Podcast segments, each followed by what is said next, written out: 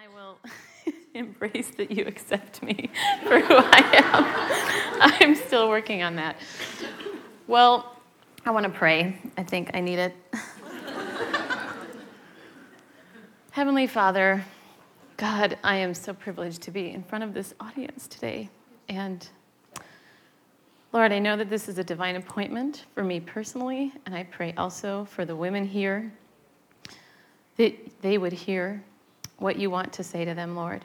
I pray that you would anoint this time that we have, God, that you would speak through me, Lord, and that you would humble me, God, and just be, um, just your spirit would speak through me. In Jesus' name, amen. Well, good morning, all, for that lovely opening.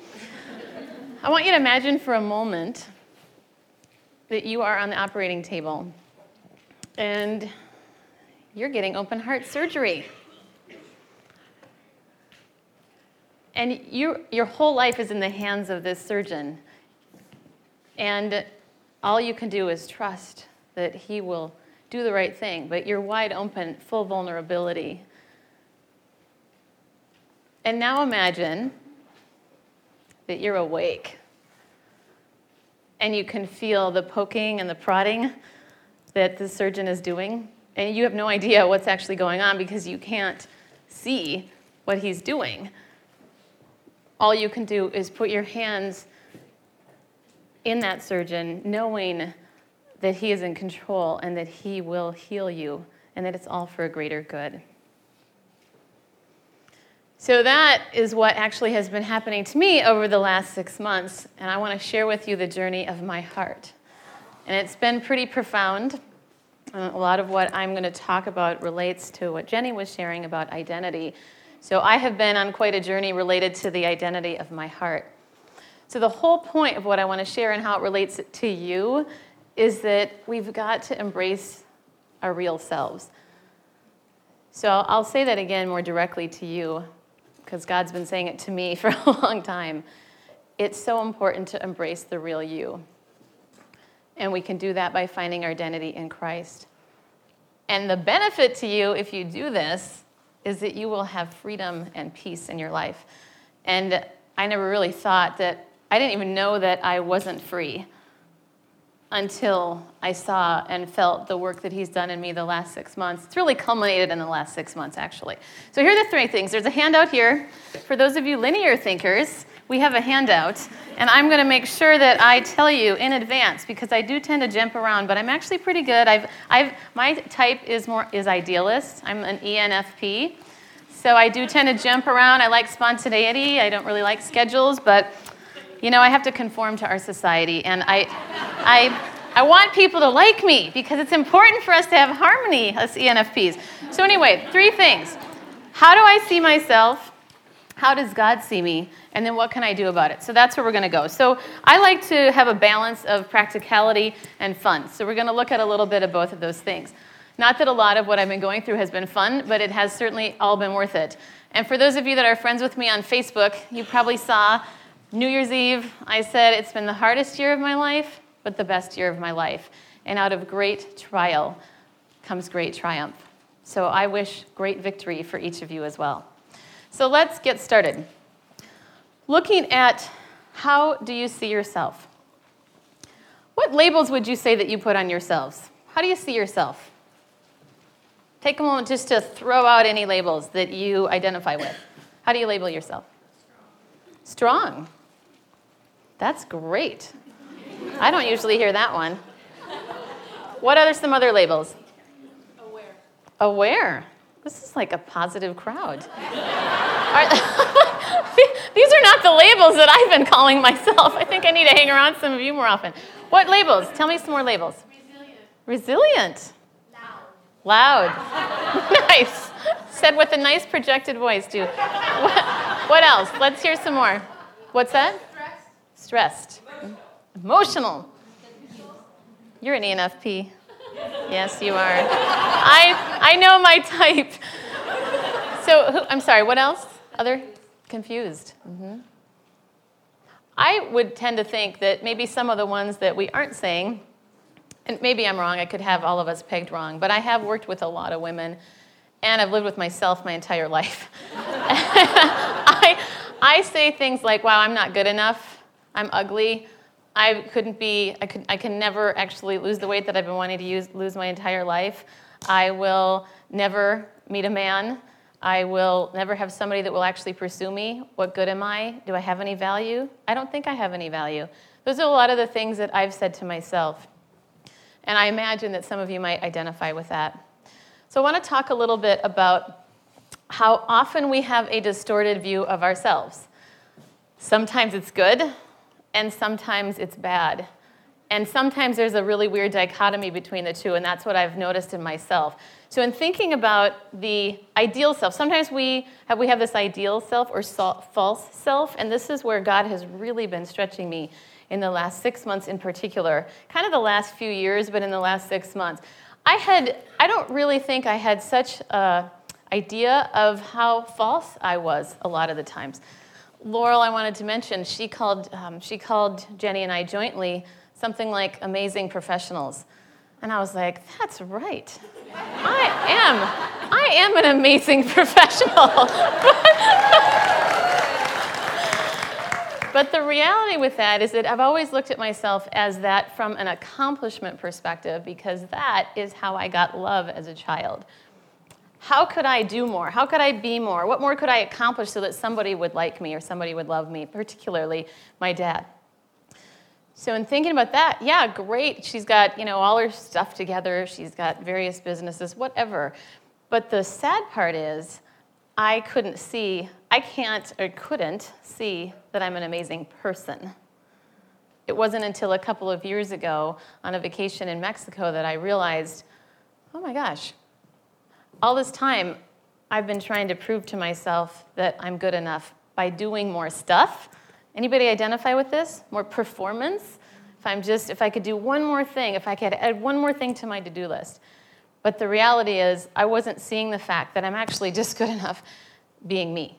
And that's actually who God created. And like Jenny said before, it's almost like we, we I'm sort of maybe twisting your words a little bit, but we do a disservice to ourselves and others when we're not actually being ourselves. And that was uh, a, a new thing for me to realize. Some of you may remember our beloved Pastor Marty, who has now gone on to serve at Mercy Ships. Well, a few years ago, I was struggling in a relationship, and actually, this guy was pursuing me. So I met with Marty, and I came with my laundry list of stuff that this guy just wasn't good enough for me uh, uh, on. Like, oh, he doesn't do this, he doesn't do that. There's no way this guy could ever like match up to me because I'm so perfect. You know, that's kind of what was in my head. And the funny thing is, throughout my life, I've been pretty much, because of this accomplishment thing, I have been a leader in various sorts throughout my life, and it all started as a kid. So it's been a comfortable place for me to be, to be in a role of leadership. Well, sitting across from him, and I have been complimented highly for my accomplishments, so I'm used to that. I want to just say that context because this is where I was coming from in my head, like how great I am. And he sits there, and I said, Marty, I mean, there's this, and there's this, and there's this. Why would I even want to be with this guy? He's like, Karen, you are going to have to lower your expectations. And I was in shock. I'm like, what the heck are you talking about? I am not going to lower my expectations. I thought he was nuts because I'm thinking, you're supposed to, you know, always strive to be better and have excellence. And, and then I said, why? Tell me why. I was kind of irritated. And he goes, Karen, because you're not perfect. And I was like, Are you kidding me? I was shocked. Like, nobody has ever said that to me before. but what's so funny about it is that intellectually, if you had asked me, Hey, are you perfect? Of course I would have said no. But emotionally, it's like I embodied the feeling that I actually was. And for some reason, that is where my false self comes in.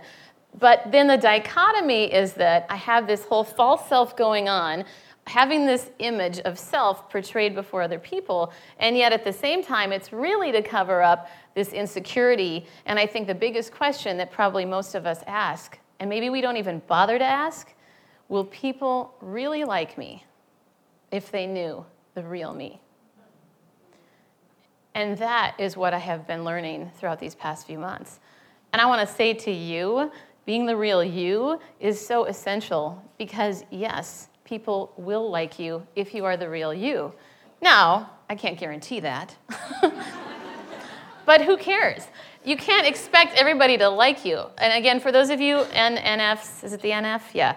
For those of you NFs, we want everybody to like us because maybe because we think we're so great, but maybe also more importantly because we want that harmony. But we don't have to care about what everybody thinks about us. I know we do, but the reality is Jesus already accepts us for who we are. And if we can stay grounded in that reality, then we won't be so fragmented all over the place. And in the Word of God, it talks about the tumbleweed going around that we can be tossed to and fro, to and fro by the wind, essentially, if we are not strong and clear in who we are. So let's see here. Another thing is, I feel like the other element is sometimes we feel invisible maybe some of you can identify with this. And I think a, a big question that some of us may ask ourselves is Is there even a space for me in the table of life? And I want you to know that there is, that God created you to be here. He did not make a mistake when He created you, each of you. Now, let's take a look at how do you hide? So this is in your in your handout there. I just want you to take a minute to think about what might you be hiding behind or what practices in your life perhaps do you do that make you hide? Like for me, busyness is a really easy one to hide behind. Oh, I'm so busy. Everybody's so busy. Like have you met, ever met anybody and you say, "How you doing?" They say, "I'm really bored." I have nothing to do, no responsibility. We're all busy all the time. And I think a lot of times we just get in this routine where we just keep going and going and going and going, and we don't stop and actually ask ourselves the question. Jenny alluded to this earlier too like, how often do we actually stop and say, Who am I? And what do I want? And I think one of the biggest challenges for me was actually recognizing that, as this is the whole theme of, as I'll be weaving throughout this, is that am I really good enough? Like, is it okay to just be that, as opposed to this ideal me? And a few months ago, I was staying with some friends in a hotel room, and we were processing all of this stuff because most of my friends are processors, and those friends who aren't are very tolerant of me because I'm the one that analysis paralysis. like, let's talk about this again. How many different options could we look at? Because the possibilities are endless. So, um, we're looking at all of these things and all of the options. So I'm in this hotel room, and I said to my friends, I go, you know what? like this was kind of right as I was on the cusp of realizing it's okay to just be me. I said, I have to admit, like the ideal me is a lot more exciting. And I kind of laughed, and they were laughing, but as I've realized, it, it's not because it's that masquerade that Jenny was talking about. And if I think about kind of a visual for where I've come from in my life, and it's like this big balloon. It's like it, I had this sort of ideal false self and this image that I've created, and popping that a little bit, like kind of deflating that in a good way, because I, I often have this sort of elitist attitude, like I think I'm better than other people, and some of us probably identify with that looking at we're, we're all, especially as women we're always sizing people up. You know you might get here and go oh does she have cuter clothes than me? Hmm. Hmm. Wow her makeup looks really good. I should try that color. Oh what lipstick are you wearing? Oh you know there's, there's these things are constantly going on in our heads and it's natural and it's just what we do as human beings. So it's important to accept that that's just the way we are but then to recognize that and say okay well what can i do about that? So take just a moment to ask yourself how you hide and jot that down on that piece of paper there.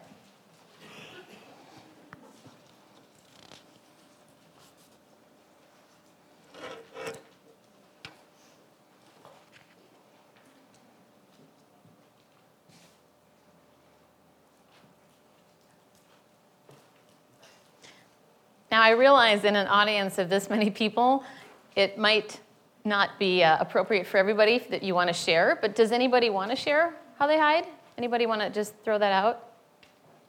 And if not, I totally understand. Dead silence. what was that? Yes? I just hide. You just hide. Like isolate? Well, yeah, I think that's part of my temperament is to, like myself and mm-hmm. talking, and that's part of my temperament put in a category of being wise. Like sometimes you have to be wise to discern people's motives. You do. Mm-hmm. One. Side of the coin. The other side is that um, has to do with like maybe traumas that you went through. as a Sure, child, sure, and you- absolutely. You're not sure if you can really jump over that hurdle. Mm-hmm. And, and, Mhm. and their traumas have to do with men, especially living in a principality that is over us, that has a lot to do with the homosexual and fornication, and a lot of that is just plain accepted. that Mhm. It's okay for people to be, like to hear, and that they'll know Christ too. And we, we accept people, we know Christ accept them even though they're elected. But is that when you, when you're a female that loves men, whatever, never had a homosexual experience or anything, So I'm just going to interrupt you for just a second. I'm sorry, just for the sake of time. Yeah, so we isolate, we hide. I'm sorry to interrupt you, and I'd be happy to talk with you more after. So what is another one? Just throw out words. Read a book. What else? Focus on other people. One more. One more. behind success. Behind success, yeah, and I, I will piggyback off that off on that one. I think it's enough said there, but you know, my professional life isn't a problem; it's the personal life, and I think that's the thing to me that's most important is how are we hiding our heart, and that to me was really tragic when I realized that, because there was somebody very significant in my life in October, who um, basically said, "You're not being honest with yourself." And that was just, I mean, that changed my world. And I said, What? And there's more to the story, but basically, what he said was, You need to honor who you are and look at your heart and ask yourself, Who are you? And what we'll get more into God's role in that, what we can do about it in just a minute. But some of us know how exhausting it is to strive just striving constantly in this this whole am i good enough and all we really want to do is be known anybody seen the movie avatar okay so you'll you'll identify with this. If you haven't you'll still get it. And by the way i haven't seen the movie. But so i get it and i'm talking about it. So i was in yoga class. I've learned so much from yoga by the way. I used to hate yoga because it bored me to tears. Anybody else? Like you go to yoga what am i doing? I'm just sitting here. I'm just stretching. I'm not doing anything. I need to be you know doing aerobics and kickboxing and moving but this whole practice of forcing myself to be uncomfortable with, with the yoga experience has been amazing because of that just being silent and being there internally and looking inside. And for an extrovert, that's particularly challenging because I want to talk to people. What do you think about this pose? How am I doing this? Think I could do it better? like, come here, let's talk about it. Gather around. Let's do a little process group about it while we're at it. So, Anyway, at the end of class, the guy says, we were all sitting there, and you're all sitting there in your little like prayer position thing. And he says, in the movie Avatar, the aliens, instead of saying, I love you, they say, I see you. And he's like, So I want you to know. And he just bowed and he's like, I see you. And I think a lot of times we don't feel seen, we feel invisible. And I think that's the big journey for me is that I've just been stripping off like layers and layers of the mask and allowing people in to know me. And then also realizing that I actually am really likable as the real me. So I want to encourage each of you to realize that you are good enough. And in fact, more than good enough because you are God's creation. It's really important to be aware of your patterns and your themes. Jenny talked about like people pleasing, things like perfectionism. Any other control freaks in the room? okay, yeah, me too. Recovering, I should say. I'm getting much better. Do you know that I travel a lot? About 50% of my time is traveling. A United agent last week came up to me and he said, You are tranquil. I said, You're kidding. Like normally I go to the airport, I give myself like 20 minutes before the flight. I know I can make it, and I have all the elite status so that I can get through. And uh, actually, Maggie emailed me and said, "You must have been at the airport early." And I said, "Yeah, I was. I wouldn't have been tranquil, tranquil if I had been doing my manic normal behavior, but getting there early. Anyway, point being, actually." I've had two people besides that guy in the last six months tell me that I seem more relaxed. And even somebody I hadn't seen in about a year said, you know, there's space. I feel, I don't know what it is, but it just feels like there's space there. Because sometimes I can just be like a bulldozer, but like I've got this schedule, I've got this, I've got that, I've got that. And I don't leave any room for really anybody to get in unless I think, you know, you're good enough for me. Now, I'm kind of kidding, okay? Because, like I told you, I want you to know that doesn't come from a place of arrogance, and I hope that you hear me on that. It really comes from a place of just not feeling like I was adequate or worth it. Psalm 139, verses 23 to 24, you can just take a look at that at some point. But specifically, I wanted to just speak to how God tells us to search our hearts. And still in this, this category of how do I see myself? Search your heart. We'll talk more about how you can ask God to do that. But it's so important to be clearly defined. Those of you know my, my sort of dating life, I've kind of had a coming out party in the last six months finally feeling like I'm good enough to, you know, to, to get a date. Okay. Well, what I want to say is I had this horrible date about two weeks ago. And this guy was absolutely, I, thought he was so, he was so promising the first date. I gave him a second date. I'm like, wow, this is awesome. And the second date, basically he called we don't want to get into politics here but but he's like he called nelson mandela a communist and he called the pope the antichrist i'm like oh my gosh this like and there was no room for discussion it was just like this is the way it is i'm like you know what i need to get out of this car somebody somebody save me now but it was funny because you know when you're it's hard to be around people that are undefined so what happened was we go into the shop, sandwich shop and I said, What do you want to drink? Because he was getting the sandwich, I was getting the drink. And I, I, said, I said, What do you want? He says, Whatever you have. And there were probably 100 choices in this particular deli. Most men do not like the things I like to drink. I do kind of the fruity, just a little, not a lot of sugar, but you know, kind of the fancy, whatever, but not like a, a Coke or something like that. So I remember thinking, this is such a good example of somebody who's undefined. Because when you're around people that always go, and I think probably more common, Probably all of us aren't out there dating right now. But think about when you're with a group of friends. Where do you want to go eat? Oh, I don't know. Wherever you want to go. I don't care. And this, there can be discussions that go on and on related to that.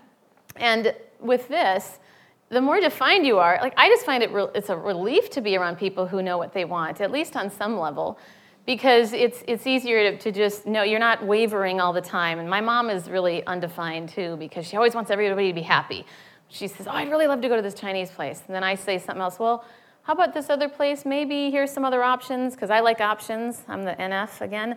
She likes the concrete. Let's just pick one and go. So I open up options, and she says, Oh, well, honey, would you rather go there? Well, we can go there instead. I'm like, Mom, what do you want? And then we get into this whole like everybody trying to keep each other happy, and it's just irritating. So, all that to say, try to think about getting more clear about who you are and then what you want. What are your preferences? And sometimes it's easier to start with what you don't want. Like, here are the things that I don't like or I don't want, and this is something that I'm really strong on. Sometimes there's black and whites, and then there's a lot of gray. Unfortunately for me, there's been a lot of gray. and that's why it's been harder for me to be defined as a person.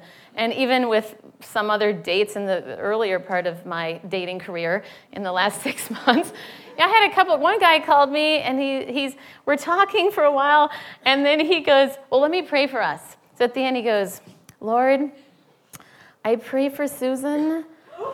I'm like, What? Like, I'm like, what are you about? This is, I am not Susan. But, like, most normal people would have hung up on him. But I'm like, you know, I know there's a lot of people on eHarmony, and maybe you thought I was some. Clearly, you thought it was someone else because it got it got worse. I, I waited and stopped till he's finished praying. He's like, "Thank you for Susan and her son Brad." I'm like, like okay, anyway. So, and there were, I had another guy who called me three times thinking I was his sister Karen. And then somebody said to me later, Why do you think it is that men are so confused around you? so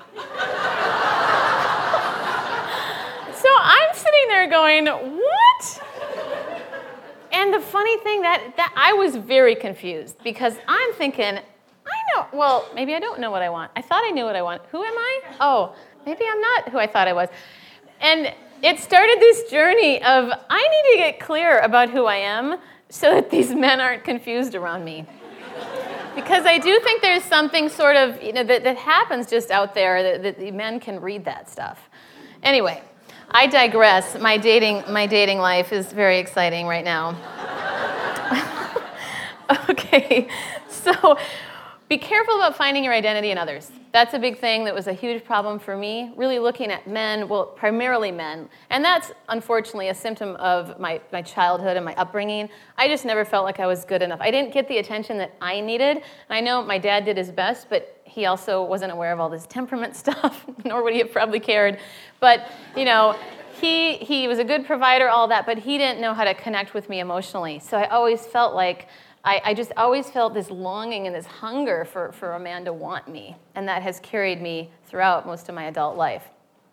So it's so important to be careful about recognizing that you, we can often suppress our needs and do everything for everybody else and not really look at who am I and what do I want and not honor ourselves. So keep in mind that it is okay to have needs. A lot of times we think that it isn't. And I'll give you just one other story here related to my identity. I can't guarantee there's only one other story. Who am I kidding? I'm sure there'll be more. But my goal is to tell you this one right now. So I was in Southern California in this process group that I'm in with 10 people, and it's with author John Townsend, who wrote the book Boundaries with Henry Cloud. Just a phenomenal experience, and I've been part of that now for about a year and a half. Anyway, I was down there in this process group, and we were doing really fun stuff like reenacting my childhood, and definitely pretty painful, but interesting. Well, what happened was afterward, this guy, the therapist, joined us for lunch. And then later on, not, not that day, but later on, as, I, as I've gotten to know this person, he said to me, You know, Karen, that day I actually saw three Karens. I'm like, whoa, tell me more. I'm now even more confused about my identity. but he said, in the role play in your childhood, I saw this vulnerable, soft Karen, somebody I really wanted to connect with, really liked her. Well, then I joined you for lunch. Then I saw this demanding, telling the waiters whatever she wants, Karen, and I did not want to connect with her. And I'm like, but I was the timekeeper that day. I needed to keep things together. But his point was that clearly I wasn't very likable because I was telling them what we needed, what we didn't need. And then he said, Then I saw this Karen that came up to me after lunch, leaned toward me, and said, I really want to work with you. And he said, That Karen was clear about what she wanted. I wanted to connect with her, and she was really well defined. But I was really blown away by that observation. And that's why you pay big money for therapy, right? All right, so keep in mind it's okay to have needs. Anybody remember The Runaway Bride, that movie with Julia Roberts?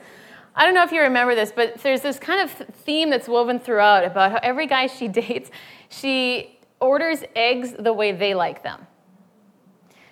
And toward the end of that movie, somewhere in there, somebody asks her, "Well, what are you going to do now?" You know, she's run away with all of away from all these guys, and she goes, "You know what?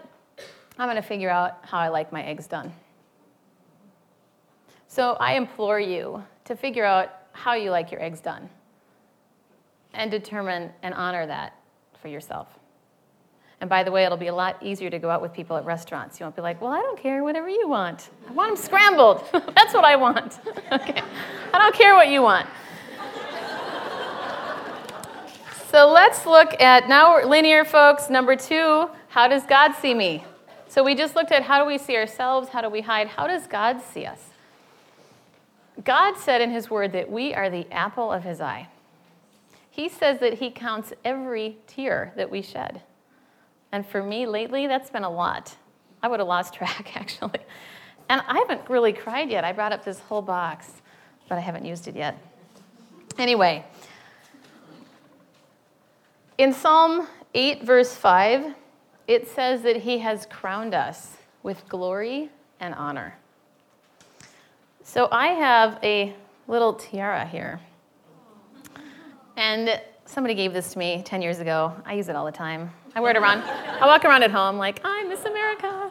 Okay. So I want you to just, as I want to hold this up, just representing each of us, and I'd like you to actually join me. Just pretend that you have a tiara here right now, because this is how God sees you. And just go ahead and place it on your head, because this is how God sees us. We are princesses in His kingdom, we are His beloved daughters. And we need to remember that, especially when we're going through hard times. Keep that in mind. Keep wearing that tiara. In Genesis 26, it says he created us in his image. 26, verse 27, or 26, verse 27, I think. And then he, he notices what I said related to the God counting every tears, just so you know that reference. That's Psalm 56, 8. And that's one that I've looked at quite a bit. And we're a masterpiece. Psalm 139 says we are a masterpiece. There is just countless I could, I could be talking all day, probably all month, for all the promises that He has in His Word for how great we are and how much He loves us. So let me share my first coming out party dating experience. Anybody done speed dating? Anybody admit they've done speed dating? Okay, well, I will say, all right, got another one here. One other person? I know there's more because my friends are in this room. Okay. but I will not give you away. So I was pretty amazed that it took me 41 years to believe that I was good enough to date somebody that I would like. now, it was August of last year that I, I had been doing the online thing and just never met anybody. I kept hearing stories oh, somebody else got married. Oh, somebody else got married. Like, when is it my turn? But what happened was I decided this speed dating thing, I've been talking about it for three years, never would go. Finally decided I'm going to go. And I had the best time. I had two great dates within the first two weeks. And for those of you that like instant gratification, like speed dating is the way to go.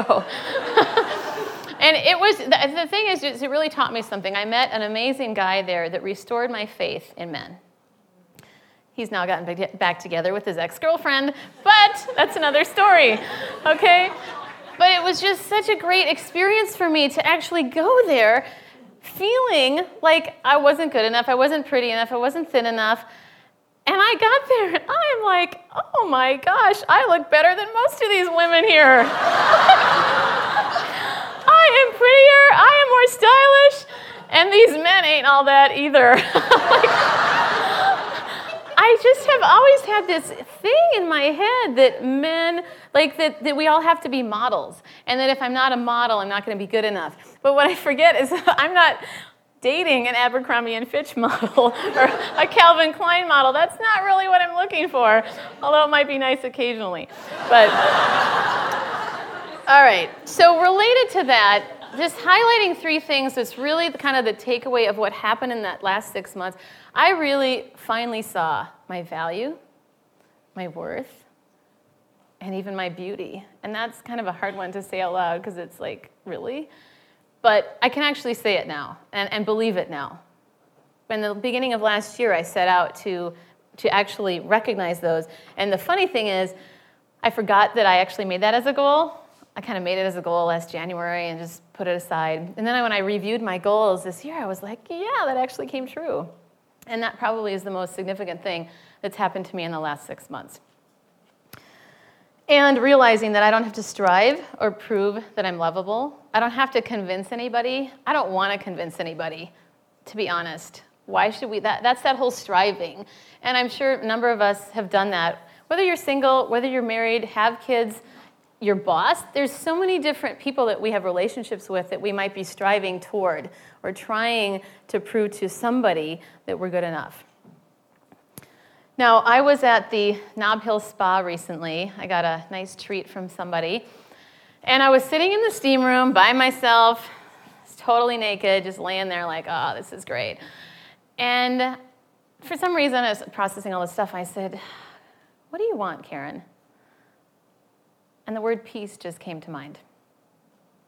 And then right away I said, God, what do you want for me? And I heard the word live.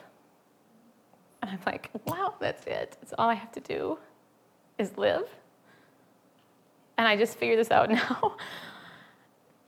but I want to encourage you all to live, embrace who you are, and live and be free. I feel like I've been in prison for so long. And that's why I feel like I've had this coming out party, which is pretty darn exciting. Well, I actually um, have had the most transformational, unexpected six days this week, starting on Sunday. So I met somebody. This is the time to get excited. Like, and um, it shocked me. I met this guy online on this website, Christian website, by the way, called Love and Seek. I highly recommend it. I just signed up two weeks ago. I've already had two dates. Okay, so, so I was in Chicago this week. And anyway, first I was in Minneapolis visiting my mom, and I was in my parents' or my mom's whatever kitchen. And I, first of all, this guy, when I saw his profile, I thought, wow, he's really cute, but how bizarre. He's got like all these heavy metal band things and Iron Maiden, ACDC. This is not who I am, never who I was, don't want to be that. And he had this picture of a motorcycle, just like total, like kind of Harley dude. And I'm thinking, you know, I'm not going to respond to this guy. Well, he was pretty persistent with me, and he was so hilarious in his emails. I thought, I cannot, this is like there's this magnetism. I, I have to talk to this guy. So basically, the past six days, I have been either on the phone or chatting with this guy, and we had a date. We had our first fight before we met. and he, he told me I sabotage relationships. He told me, Who hurt you in the past? I want to know what happened and when because you are afraid that this is going to work and you are, you're pulling away. And I'm like, oh, Nobody tells me what to do. So he completely like shut me out of the, the whole IM chatting thing. And anyhow, long story short, I was up four, till 4:30 in the morning on the phone. I'm supposed to leave for a flight to Chicago from Minneapolis. My mom is 83 years old, very just spark or what do you call it? Um, I don't can't think. What's the word? Spry. And she's trying to sleep. She comes out. She's like, "How are you gonna get oh, get up?" I'm like, "Mom, I'm just just a few more minutes. I'm just gonna hang out. Don't worry, I'll go to bed." And then at five o'clock, she comes in and she is mad. She's been mad at me twice in my life that I've known. Like she's such a like just gentle, you know, accept everybody. She comes in, she's like, "You hang up that phone now, or I'm gonna pull the plug." I'm, like, I'm 42 years old, and my parents like, and I, I didn't have the heart to tell her, "Mom, it's a wireless phone."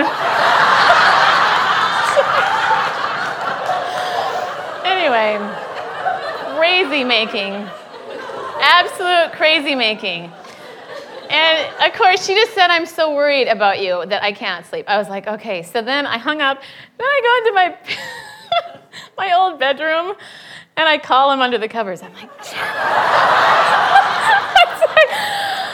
I think I'm being disrespectful to my mom now.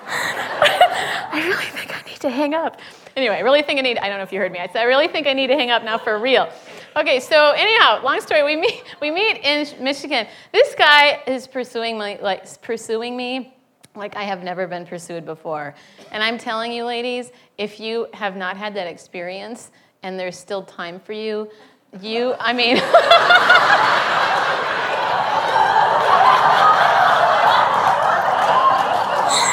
oh, can we please erase that from the recording? forget I said that. Okay, I was trying to like, I'm trying to be inclusive to all audiences here. Okay, but here's what I, oh, uh, this guy is like, I want you, I know what I want. I've wanted an ENFP for the last 10 years. And I'm like, we're going to be talking about this on, on Coffee Talk. He is so obsessed with the Myers Briggs, it's insane. He's like, and I thought I was obsessed with the Myers Briggs. He's completely lecturing to me. I'm like, you know what? You need to stop talking about this. I can't even think anymore. So you're too detailed. He's a rational, rational? Yeah. Okay, but I want to read this to you because, and I say all this about all these stories because dating these guys has helped me see who I am. And the coolest part is that I set out to do this to get to know myself.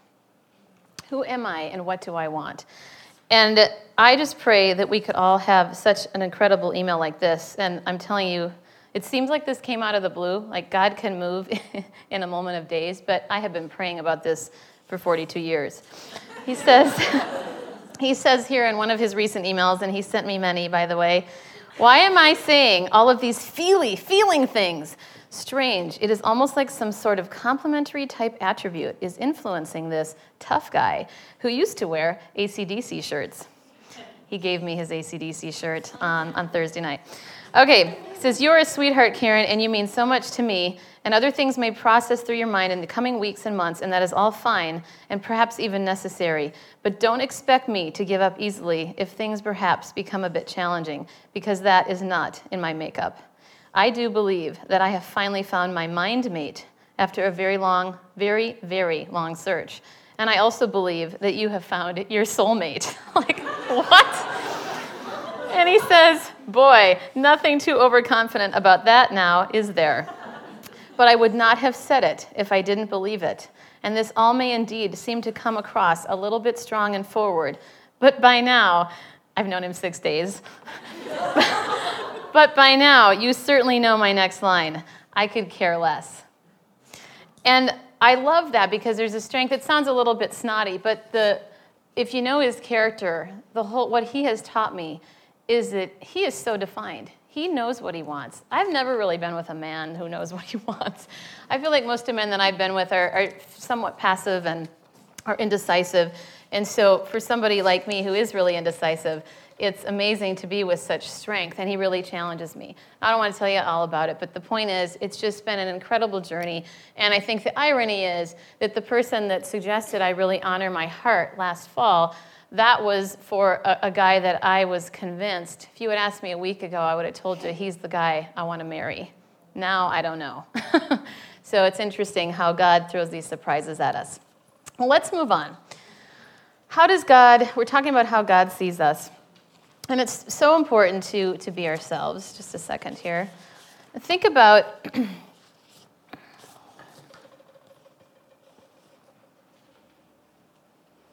Let's see, hold on one second. I totally digressed as usual. Okay, and thinking about Ephesians 4 7. He has given each one of us a special gift according to the generosity of Christ. And I really believe that there's this intersection between our greatest strength and our greatest passion, and they come together, and that's where our gifts lie. So think about, and this is in your handout there, when am I displaying the greatest version of myself? When am I displaying the greatest version of myself? For me, it's honestly when it's, I'm up here speaking. This has been a dream of mine for as long as Coffee Talk has existed. So it's all about timing and here I am today. I think Cheryl was shocked when she called me and asked me to speak, and I said, This has been a dream of mine for so long. She's like, Really? Most people are, are resisting to get up on stage, but I love an audience. But and I have to say, though, I, I do believe that this is a time when I display the greatest version of myself, really at my core. Same way when I'm singing, whether it's up on the worship team or in the shower, I really feel that that's when I display that greatest version of myself. So, when do you, take a moment just to jot that down, when do you display the greatest version of yourself and think about the gifts that you have and that God has given you?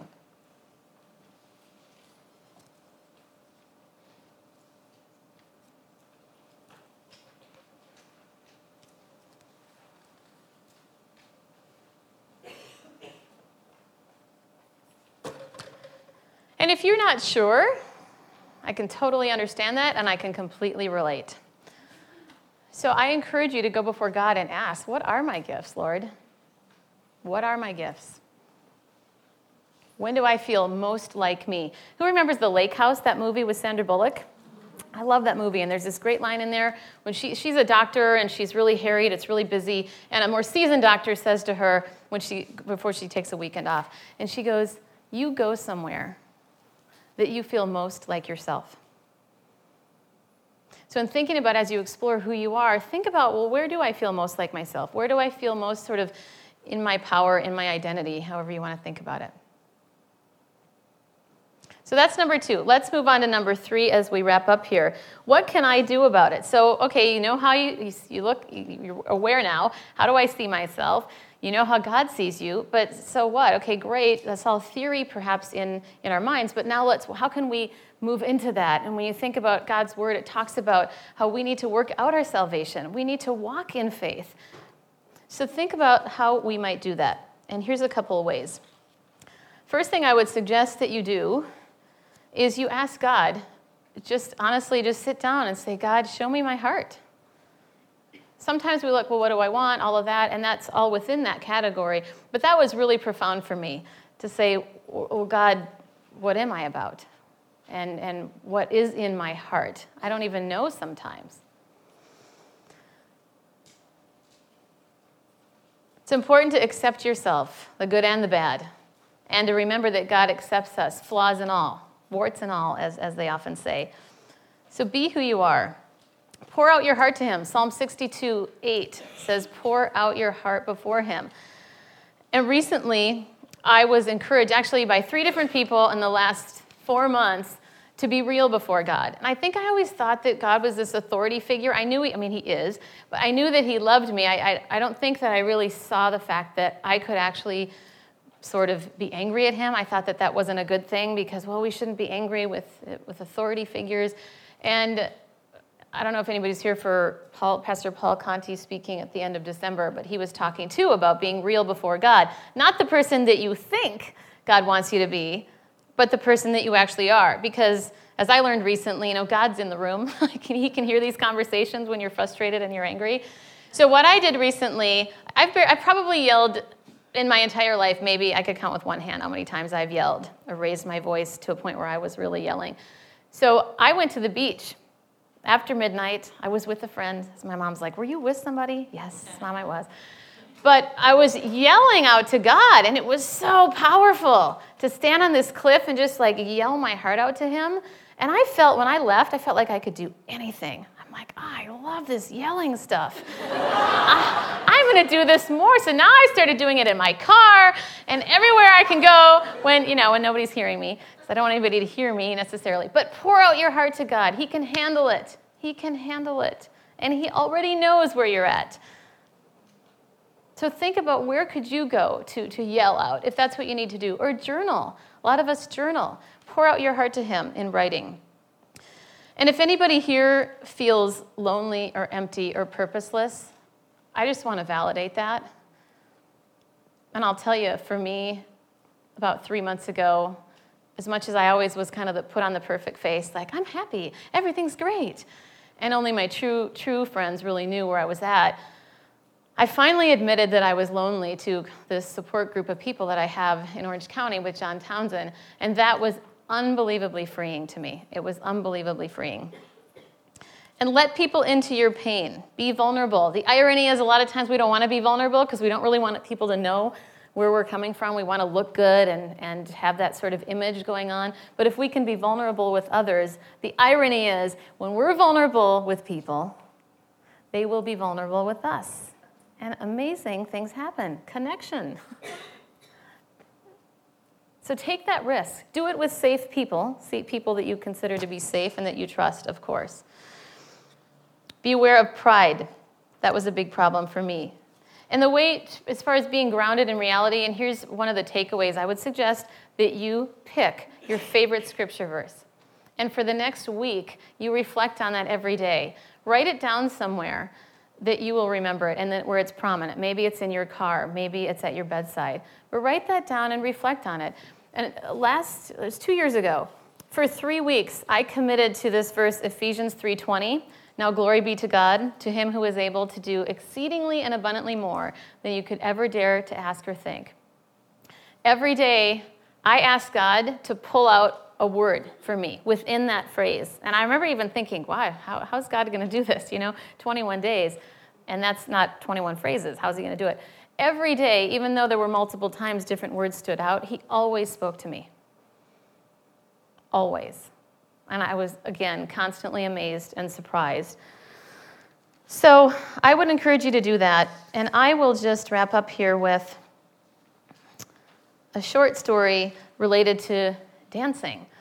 I was down at a Lake Avenue church in Pasadena, and this pastor was talking about dancing. And he said, You know, a lot of times when we're taking dancing classes, you know, whichever way we do this here, you know, he says we're looking down at our feet and we're paying attention to the steps. And it's the reality is, God doesn't want us to be that concerned about everything, doing everything perfectly and paying attention to every step. He just wants us to dance freely. So I encourage you to dance freely in your journey. And I want to show a, um, before you put this up, Kim, I just want to introduce a dear friend of mine sent me a card recently, and it was so apropos for this whole speaking engagement. And let's just take a look at this up here on the slide. After all that, she was surprised to find that she still knew the words to the song in her heart, and she began to sing along. And the part that you can't see up there, unless you have like really intense, really good vision, says she happily set free her heart. And on the purse, it says peace. So I encourage you to find your peace today. I was going to ask, do you, is from a timing perspective, do you want to skip the song? What do you think? Okay, all right. I want to give you all a challenge because I got a little long winded with all my stories. We were going to play a song called The Real Me by Natalie Grant. If you have not heard this song, please find it and listen to it. I can almost assure you that you will be blessed by this song. And just take some time to reflect on it and think about how God is speaking to your heart in that. So I'm just going to pray briefly and then hand it over. Is that good? Okay. Lord, thank you so much for this time that you've given, and thank you for um, just everybody's patience with the time here as we um, have been a little challenged today. And I thank you for your grace. Thank you for healing my heart. And I pray, Lord, that each woman here would embrace her real self, the self that you created. In Jesus' name, amen. Thank you all.